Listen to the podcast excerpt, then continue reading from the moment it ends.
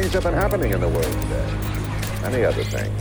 Tämä on Growthcast, podcast-sarja tulevaisuudesta ja siitä, miten maailman suurimmat ongelmat ratkaistaan nyt. Mä oon Katri Kallio ja mun kanssa täällä on Lauri Reutter. Terve! Me ollaan V T T:llä kehitetty resepti siitä, miten tiede ja teknologia kohtaa kannattavan liiketoiminnan. Sillä tavalla syntyy kestäviä ratkaisuja niihin valtaviin haasteisiin, joita meillä on edessä. Ja tämä ei ole mikään salaisuus, vaan me ajateltiin kertoa tämä teille kaikille, koska isot haasteet ratkaistaan vain yhdessä. Ja mun täytyy tunnustaa ihan ensin yksi juttu. Mä lensin eilen lentokoneella niin kuin suuntaan ja takaisin ja tuli vähän paha olo. Hirveästi ahdistaa nyt ihmisiä siitä, että lennetään lentokoneella ja niistä ei saa sähköisiä. Miksi ei? Kerro meille, Juha. No sähköisiä, niistä on vähän vaikeaa saada. Akut ei välttämättä kestä niin pitkiä matkoja ja biohojankin pitäisi aika pitkiä kuitenkin olla. Saadaanko me lentämään ne biopolttoaineella? Saadaan me lentämään biopolttoaineella tai saadaan peräti lentämään hiilidioksidista tehdyllä polttoaineella. Eli teknologia on kohtuullisen pitkällä jo siinä. Toki jonkinlaisia pieniä kaupallisiakin volyymeita on olemassa biopohjaisia lentopolttoaineita, mutta tota, ehkä se hinta on vielä tällä hetkellä suurin kysymys siinä, että miksi isoja volyymeja ei ole nähty biopohjaisia lentopolttoaineita. Tunnelin päässä on valoa. Joo, eli tänään keskustellaan resurssien riittävyydestä ja hiilen uusiokäytöstä, uusiotaloudesta. Meillä on täällä vieraana Juha Lehtonen, V T T-tutkimusprofessori bioenergiaan liittyen. Tervetuloa, Juha. Kiitos, huomenta. Eli tota, niin sulla on pitkä ura itse asiassa teollisuuden puolella. Sä oot ollut Nesteen tutkimusorganisaatiota vetämässä ja, ja siellä tota, johtanut ja tutkinut pitkään fossiilisia ja uusiutuvia polttoaineita ja teknologiaa niiden taustalla. Kyllä, yhteensä tuli kolmetoista vuotta vietettyä tuolla Kilpilahden alueella Porvoossa eri firmoissa, mistä noin kaksi kolmasosaa Nesteellä ja, ja toki lopussa tutkimusorganisaatiota jonkun aikaa siellä vedinkin, mutta aika paljon itsekin tehnyt tutkimusta, kehittänyt prosesseja esimerkiksi aika paljon ollut kehittämästä tämän Nesteen uustuvan dieselin X P T L-teknologiaa aikoinaan.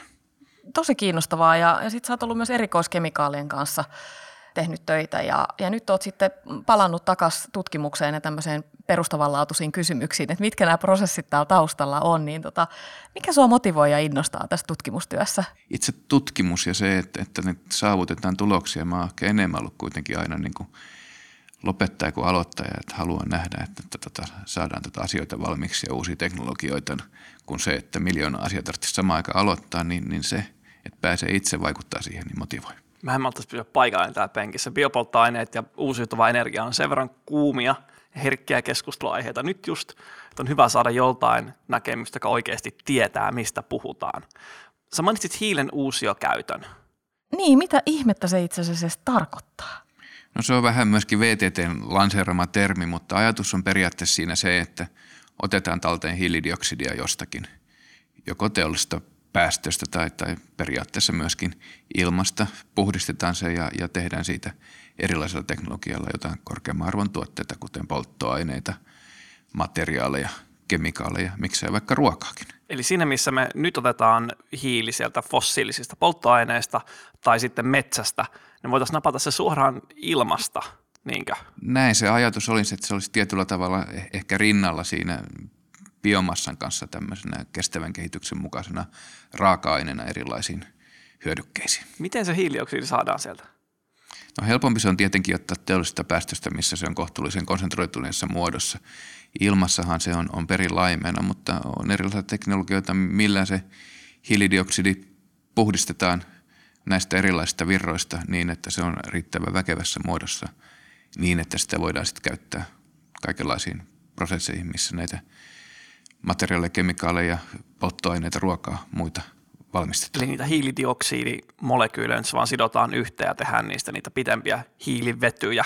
No hiilidioksidin haittapuoli on, että se on aika huono molekyyli siinä mielessä, että se on niin kuin energiatasoltaan kohtuullisen pohjalla, koska se on niin kuin palamistuote. Eli, eli se vaatii silloin tämmöisen korkean energiatason molekyylin siihen kaveriksi, että saadaan jotain tuotteita tehtyä siitä ja yleensä se on sitten vety, minkä se siihen haluaa. Eli toisin sanoen, vaatiiko se niinku energiaa kaverikseen, että se on mahdollista, että ei se ihan niinku itsestään tapahdu tämä prosessi? Kyllä se vaatii ja sanotaan, että se ehkä näissä teknologisissa suurin haaste on tällä hetkellä suuri energian tarve. Eli, eli yleensä se vety tehdään, jos se halutaan tehdä kestävän kehityksen mukaisesti, niin se tehdään sähköllä hajottamalla vettä vedyksi ja hapeksi. Ja tässä on se suuri energiantarve, mikä, mikä tämän taustalla piilee. Palataan tuohon vielä vähän myöhemmin. Minua kiinnostaa kauheasti se, että mitä näistä sitten voi tehdä niistä hiilistä, jotka napataan ilmasta talteen. Niin ja siis mun mielestä on ylipäänsä ihan siis mielettömän mahtavaa. Siis meillä on teknologiaa, jolla me voidaan ottaa ilmasta talteen hiilidioksidia ja tehdä siitä jotain hyödyllistä. Wow, miettikää. Siis tämä on mahdollista. Siinä on ehkä pari mutkaa vielä, Katri, ennen sitä. Mä oon jo tosi innoissaan tästä. Siis maailma pelastuu. Mutta voitko jo kertoa, että mitä täällä voi tehdä? Siis mi- mihin tätä voi hyödyntää? No ensinkin vaikka sanoin, että ilmasta talteenotto on haastavampaa kuin teollisesta prosessista, niin toki pitää myöskin todeta, että V T T:llä on jo myöskin laite, millä sitä pystyy ottamaan talteen ilmasta ja puhdistamaan, että me myöskin tutkitaan sitä. Mutta tota, sitten mitä sitä voi tehdä ja mitä V T T tutkii, niin tota, meillä on polttoainepuolella tutkimusta, tämmöinen liikuteltava synteesilaite, missä on tuotettu tällä hetkellä jo, jo tämmöisen Fischer-Tropsch polttoaineita, eli, eli ne on käytännössä ihan hiilivetyjä, mitkä on, on, on samantyyppisiä molekyylejä, mitä fossiilisissa polttoaineissa on. Polttoaineet siis mihin? Autoihin, lentokoneisiin? Mihin sitä voisi käyttää? Liikennepolittoaineeksi autoihin, lentokoneisiin, laivoihin. Eli jos tarpeeksi näihin sähköä, niin voidaan napata ilmasta hiiltä ja tehdä siitä sitten nestemäistä polttoainetta. Kyllä, ja, ja tässä puhutaankin aika paljon silloin epäsuorasta sähköistyksestä, kun on nyt niin kuin hyvin paljon viime aikoina ollut puhetta siitä, että liikenne voitaisiin sähköistää. Tuohan oli hyvä pointti. Epäsuora sähköistys unohtuu tosi usein, niin autosta voidaan tehdä helposti suoraan sähköinen sähköauto, tai sitten voidaan epäsuorasti sähköistä, niin se polttoaine tuotetaan sähkön avulla. Ja sitten se käytännössä hiili, mikä on sidottu ilmasta, niin vaan siellä moottorissa vapautuu takaisin ilmaan, niin siinä ei sinänsä tuoteta hiilidioksidipäästöjä, vaan vain syödään sitä sähköenergiaa, jolla se hiili on sidottu nestemäisen polttoaineen muotoon. Kyllä, ja, ja puhutaan paljon niin kuin liikenteen sähköistämistä, mutta itse asiassa niin kuin kaikkien tutkimusten mukaan esimerkiksi kaksituhattaviisikymmentä mennessä maksimissaankin noin neljäsosa vaan liikenteestä pystyttäisiin suoraan sähköistämään. Suoraan sähköistämään. Ja silloin olisi se suurin osa, lähes kaikki tota henkilöautot kulkisi sähköllä. Eli, eli se tarkoittaa, että tarvitaan myöskin edelleen tässä vaiheessa kestävän kehityksen mukaisia polttoaineita. Silloin voisi ajatella, että nämä on tehty joko biomassasta tai sitten hiilidioksidista. Elikkä me voidaan tehdä niin kuin toisin sanoen sähköpolttoaineita. Voidaan Köh. tehdä. Wow, vähän tää on makeeta. Mitä jos sitä ei poltettaisikaan sitä energiaa tai me ei tehtäisi siitä polttoainetta? Mitä muuta? Voiko sitä käyttää johonkin muuhun kuin näihin polttoaineisiin? Jos haluttaisiin tehdä jotain semmoista, että missä me sidottaisiin hiili mahdollisimman pitkäksi aikaa pois ilmakehästä, niin silloinhan meidän pitäisi tehdä jotain, joka säilyisi mahdollisimman pitkään. Ja polttoaine nyt ei välttämättä sitä ole, kun se poltetaan erilaisissa kulkuneuvoissa, jolloin se talteenotto suoraan niistä päästöistä on aika hankala itse asiassa. Mutta silloin voisi ajatella, että me tehtäisiin erilaisia materiaaleja, polymerejä, muovin korvikkeita tai muoveja itse asiassa, vaan eri reittejä hiilidioksidista. Ja silloinhan me ollaan kuitenkin sitten taas sellaisissa materiaaleissa, joiden niin kuin elinikä on hyvin paljon pitempi kuin sitten taas polttoaineena. Mistä me puhutaan? Puhutaanko me jostain erilaisista kemikaaleista tai raaka-aineista, jostain sellaisista? Niin kuin me puhutaan oikeastaan niin kuin ketjusta, missä ensiksi tehdään tämmöisiä välituotteita, peruskemikaaleja, esimerkiksi olefiineja eli alkeeneja tai metanolia ja, ja muita sellaisia, mitkä sitten sen jälkeen olisi niin erilaisten polymerien Ja, ja muovien raaka-aineena. Ja, ja kuten sanottu, niin muovit olisi sitten tämmöinen pitkäikäinen tuote. Eli mun tennarit voitaisiin tehdä ilmasta? Tennarit voitaisiin tehdä ilmasta. Niin, miettikääpä, kun me puhutaan paljon tästä nykyisestä ongelmasta, niin kun meillä on paljon jätettä, meillä on paljon hiilidioksidia, niin me voidaan nähdä nämä ihan eri tavalla arvokkaina raaka-aineina, lähteenä jollekin arvokkaalle. Eli tässäkin, kun me kehitetään teknologiaa ja osaamista täällä taustalla, niin tietyllä tavalla me voidaan kääntää nämä ongelmat ihan uudenlaiseksi kasvun mahdollisuudeksi, kun me ne osataan valjastaa järkeviin käyttökohteisiin ja tuotteisiin liiketoiminnaksi. Kyllä, ja toki sitten siinä niin kuin lähestytään myöskin sitä toista ongelmaa, mistä paljon keskustelua, eli, eli muoviongelma ja se, että muovi pitäisi saada paremmin kiertämään. Mä en ehkä näe muovia niinkään paljon itse tuotteena ongelmassa. Sehän on itse asiassa aika hyvä tapa sitoa hiiltä, mutta ongelma on se, että se pitäisi vaan mahdollisimman hyvin saada tavalla tai toisella kiertoon niin, ettei se päättyisi meidän luontoon se muovi. Millaisessa ympäristössä näet, että tämä olisi kannattavaa toimintaa? Tuleeko tällaisesta teollisuudesta iso juttu siellä, missä jo on valmis niin kuin öljyn tuotantoinfrastruktuuri niin kuin Norjassa vai, vai onko tässä jollain muilla, niin kuin, onko Suomella tässä mahdollisuuksia päästä mukaan tähän teollisuuteen ja kehittämiseen? No, tässä on niin kuin tietyllä tavalla kaksi rinnakkaista erilaista prosessia, joilla nyt ollaan puhuttu aika paljon siitä, että hyötykäytetään sitä hiilidioksidia.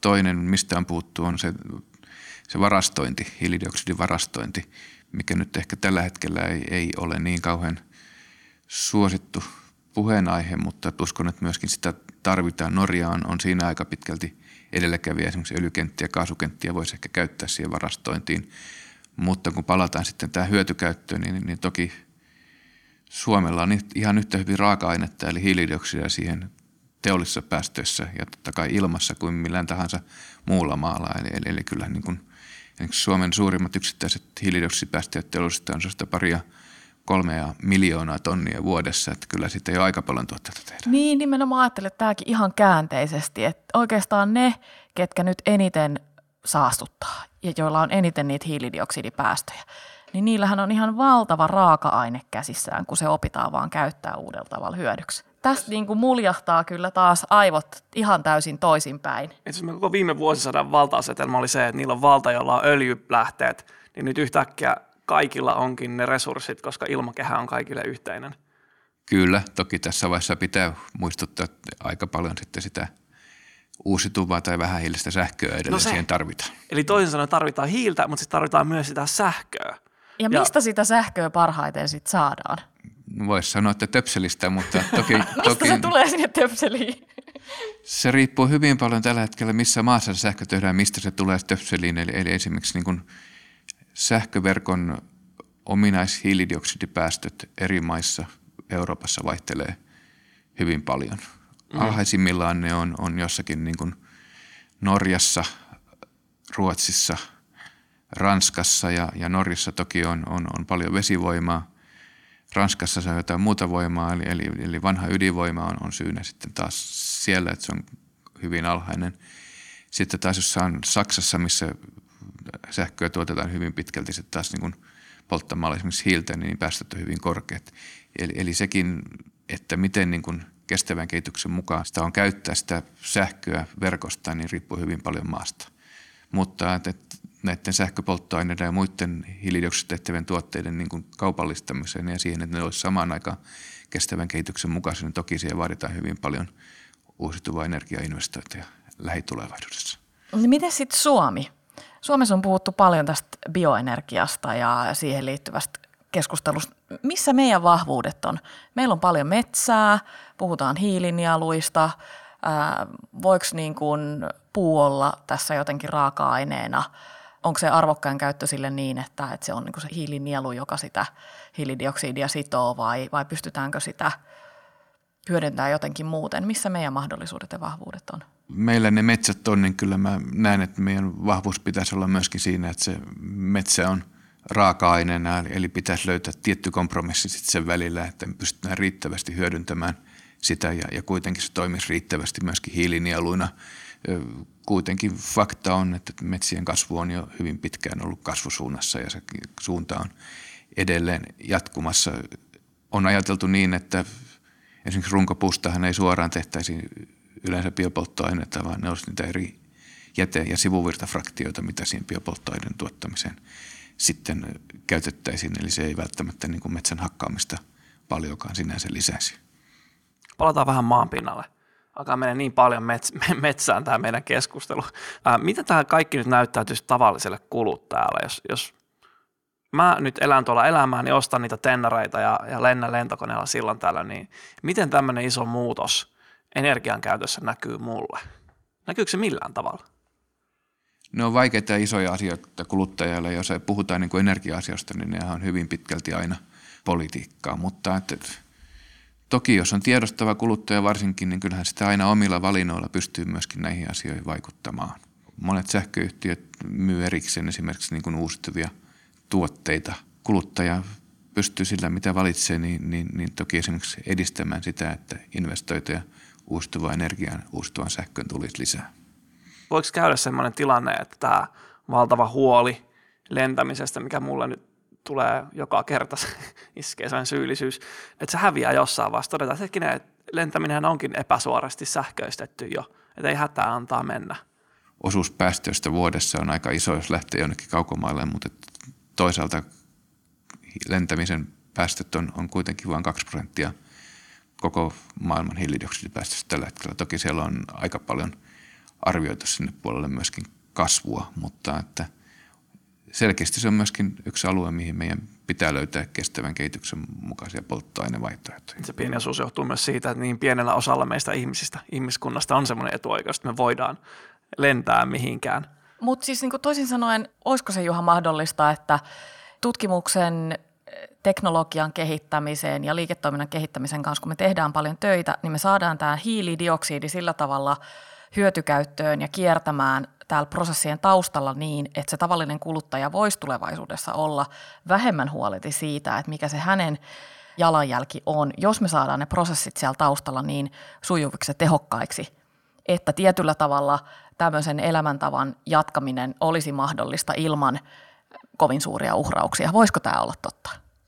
Voisi se olla totta, mutta mä uskon, että se vaatii myöskin niin kuin poliittista ohjausta tietyllä tavalla, että siihen suuntaan päästään. Jos nyt ajatellaan niitä tuotteita, mitä hiilidioksidista voi tehdä, niin itse uskon kuitenkin, että se kaupallistaminen lähtee sieltä liikkeelle, missä se arvo on korkeampi, eli kemikaaleista ja materiaalista. Ja se laajan mittakaavan polttoaineen tuotanto hiilidioksidista tulee vähän, vähän sitten vasta myöhemmin. Toisaalta asia on myöskin niin, että erilaiset poliittiset ohjaustoimenpiteet ovat yleensä myöskin vahvempia siellä energia- ja polttoainepuolella, että voi olla, että se kaupallistuminen tulee myöskin osittain sellaisten toimenpiteiden kautta. Eli poliittista ohjaamista tarvitaan. Mitä semmoisia teknologisia asioita tarvittaisiin, jotta tämmöinen muutos olisi mahdollinen? Puuttuuko meiltä vielä jotain osaamista ja ymmärrystä? No sanotaan, että siellä on niin monet teknologiat sellaisessa vaiheessa, että ei siellä niin kuin kauhean suuria ehkä aha-elämyksiä enää välttämättä tarvita. Tietenkin just se, että ne ei ole välttämättä kaupallisesti kannattavia vielä, niin vaatii niin kuin katalyyttien, prosessien ja, ja muiden kehittämistä edelleen, että saadaan niitä trimmattuja. Ja sitten sitä halpaa niin, energiaa. Ja, mutta juurikin se, että se halpa energia on, on se toinen, mitä toki sinne kaivataan. Ootko sä Juha toiveikas? Olen toiveikas. Miten me saadaan yritykset tästä sit innostumaan? Puhuit paljon tuosta teollisuudesta ja niistä prosesseista siellä taustalla, niin miten me saadaan ne yritykset innostua sillä tavalla, että ne on edelläkävijöitä tämän asian kanssa ja näkee sen mahdollisuutena? No tietenkään V T T ei voi kaikkea tehdä yksi, mutta että mä uskon, että kyllähän V T T:lläkin tässä voi rooli olla, että tietyllä tavalla levitetään ja kerrotaan tätä omaa viestiämme ja, ja, ja omaa faktapohjaista näkemystämme tästä asiasta, niin uskon, että sillä päästään eteenpäin. On myöskin niin kuin ollut näkyvissä, että esimerkiksi tähän hiilidioksidin hyötykäyttöön firmojen kiinnostus on selkeästi parin vuoden aikana lisääntynyt ja, ja meillä oli esimerkiksi siitä tämmöinen yhden projektin loppuseminaari Jyväskylässä pari kuukautta sitten, niin, niin siellä oli niin kuin huomattava määrä firmoja itse asiassa paikalla. Eli, eli ainakin firmat on kiinnostuneita tulevan kuulemaan asiasta ja jonkin verran panostamaan. Ainakin Suomessa ehkä ne todella isot panostukset vielä jonkun verran odottaa, mutta uskon, että ne on tulossa. Uskotko, että tästä saadaan kannattavaa liiketoimintaa? Uskon, mutta se vaatii varmaan sen toisaalta, että lähdetään kaupallistamaan sieltä päästä, missä se on kannattavampaa, eli tuotteiden arvon korkeampaa ja sitten polttoainepäässä siitä, että E U:ssa esimerkiksi tulee sellaisia toimenpiteitä, jotka kannustaa teknologian kaupallistamiseen. Eli resurssien riittävyys tässä maailmassa ja varsinkin materiaalien ja polttoaineen riittävyys on ihan valtava ongelma. Ja sitten meillä on tämä kaikki teknologia, joka mahdollistaa sen, että me voidaan jopa sitoa hiiltä ilmasta ja tehdä nyt materiaaleja ja polttoaineita siitä, kunhan esimerkiksi energiaa on tarpeeksi. Ja sitten kunhan siinä on liiketoiminta, kunhan siitä tulee kannattava ensin, joillain toisissa nurkissa sitä kenttää ja sitten jossain muualla sitten ehkä toivottavasti laajemmin. Tämä jotenkin luo semmoista toivoa siihen, että kun yksi asia ratkeaa, niin sitten alkaa muutkin ratkeamaan. Kun me ratkaistaan energian saatavuutta, niin alkaa ratkeamaan materiaalien saatavuutta, sitten alkaa ratkeamaan kierrätysasiat. Tästä voi vielä tulla ihan hyvä maailma. Näin uskomme ja sen eteen uskon myöskin, että tehdään V T T:llä töitä. Mun mielestä on ollut tosi kiinnostavaa etenkin siitä näkökulmasta, että nyt jälleen kerran aivot nytkähti ihan uuteen asentoon. Me keskusteltiin siitä, että, että se mitä me nyt pidetään tänä päivänä jätteenä tai ongelmana, niin se onkin tulevaisuudessa raaka-ainetta. Tässä voi ihan uudet maat alkaa hyödyntää näitä resursseja ja tekemään niistä jotain arvokasta. Juha, Mikä olisi se kunnianhimon taso, johon Suomen pitäisi tämän aiheen kanssa pyrkiä? Tehdään Suomesta vaikka hiilen uudelleenkäytön kärkimaa. Se on siinä. Kiitos Katri, kiitos Juha. Kiitoksia. Kiitos. Tämä on Growthcast, podcast-sarja tulevaisuudesta ja siitä, miten maailman suurimmat ongelmat ratkaistaan nyt.